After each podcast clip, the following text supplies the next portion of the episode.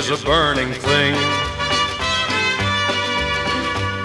and it makes a fiery ring.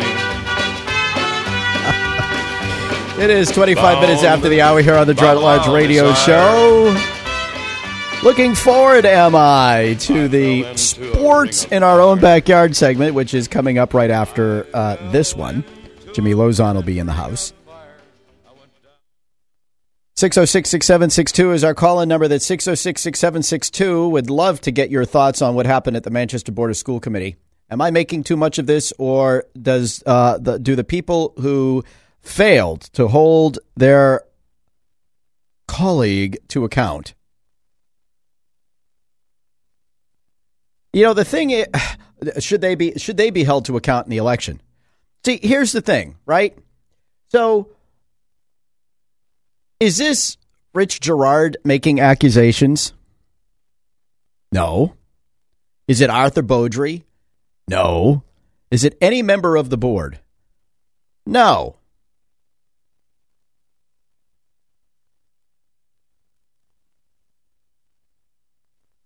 But to try to cloak it all, it was an investigation conducted by our attorney who looked at the email, looked at the law, and said, Houston, we have a problem.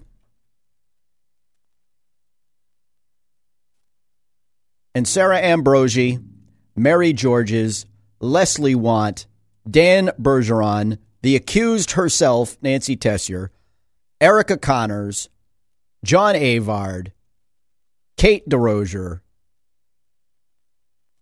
and Connie Van Houten all stood up and said, Nothing to see here. All stood up and said, wow, board members have made mis- other board members have made mistakes, and this board has defended them. Really?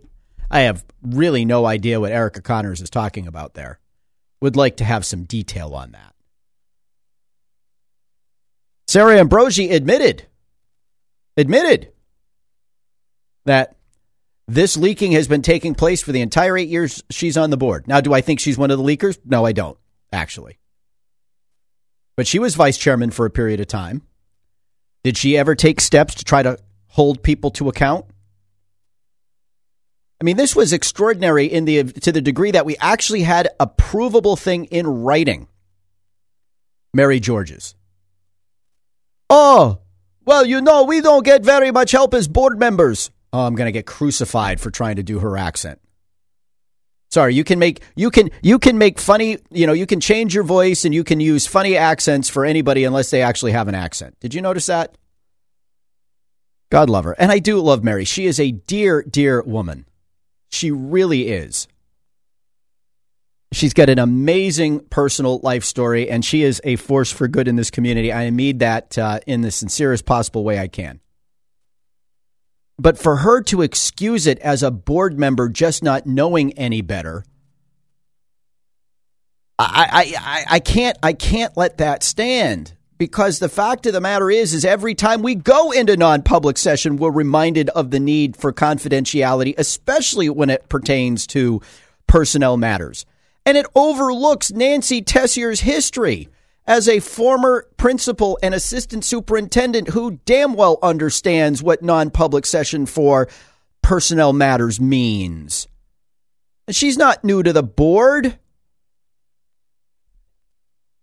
She uh, when did David Wihby resign? Because that's when she got appointed.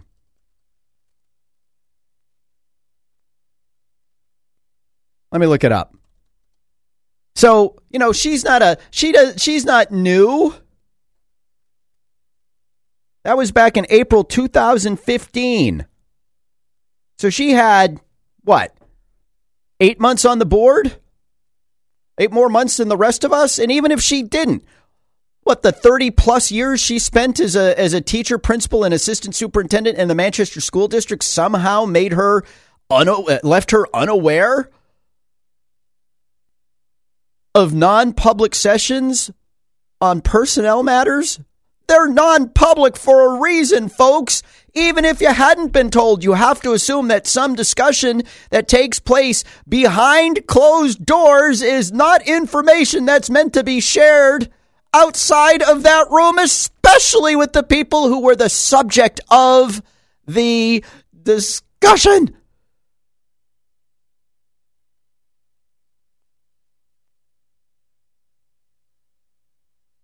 Makes me want to have three Cosmos and a glass of wine. It's an inside joke. We'll see if the person listening gets it. Probably Elisa. no, it's actually not Elisa.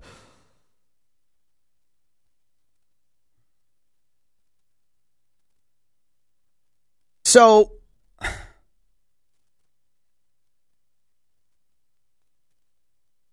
it's it's just mind numbing.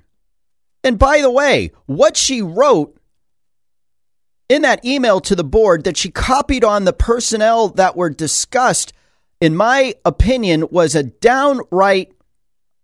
It was so misrepresentative of what the superintendent said that it could only, in my opinion, be have this could only have been done to cause harm. I know we don't want to think that anybody who's elected to office, particularly someone who has served the community as well as she has, like Nancy Tessier, would have an ill motivation for doing something. But don't ever, let me tell you this, and this goes for the city of Manchester, just like it goes for any of the towns that we're talking about. You you you don't think we have an issue here in Goffstown? You don't think there's probably some funny business taking place on this project? With the way these officials are conducting themselves? You don't? Well, let me tell you something. You know, George Washington, in his farewell address, warned the country against entangling alliances with foreign powers. Well, what you have in local politics, especially in this state, are entangling alliances with personal relationships. If you don't think Nancy Tessier doesn't have some very strong personal relationships with people who work inside the district administration who she is trying to protect, advance, or otherwise serve. If you don't think she won't go nuclear to do that, you don't understand those relationships and you don't understand what motivates her, which is which is which motivates so many people, not just in politics and government, but period. John DePietro from Ward 6 is calling in. Good morning, John. Morning, Rich. How there's are you? Not a lot I can. there's not a lot I can add to what you've already said this morning. Uh, just that as I was re-listening, I was there when this was happening, picking my brains up off the floor after my head exploded. but uh, I thought, for my money, the funniest line of the night goes to Sarah Ambrosi, mm-hmm. where she and I was reminded of it this morning when she said, um, "This behavior can't be tolerated. Therefore, I'm going to vote to tolerate this behavior." Yep. Yeah. I, I mean, and well, you know, you, you bring can't up make this stuff up. You you bring up a good point there because both Ambrosi and I think Mary Georges um, said this and it, it made my I didn't catch it at the time. But they were complaining that the legal remedy, the one that would take, you know, that would have the board file a petition in Hillsborough County Superior Court to remove Nancy Tessier for the violation of 40 uh, RSA 42 colon 1. Uh, they made it sound like that was the only other option, and it wasn't.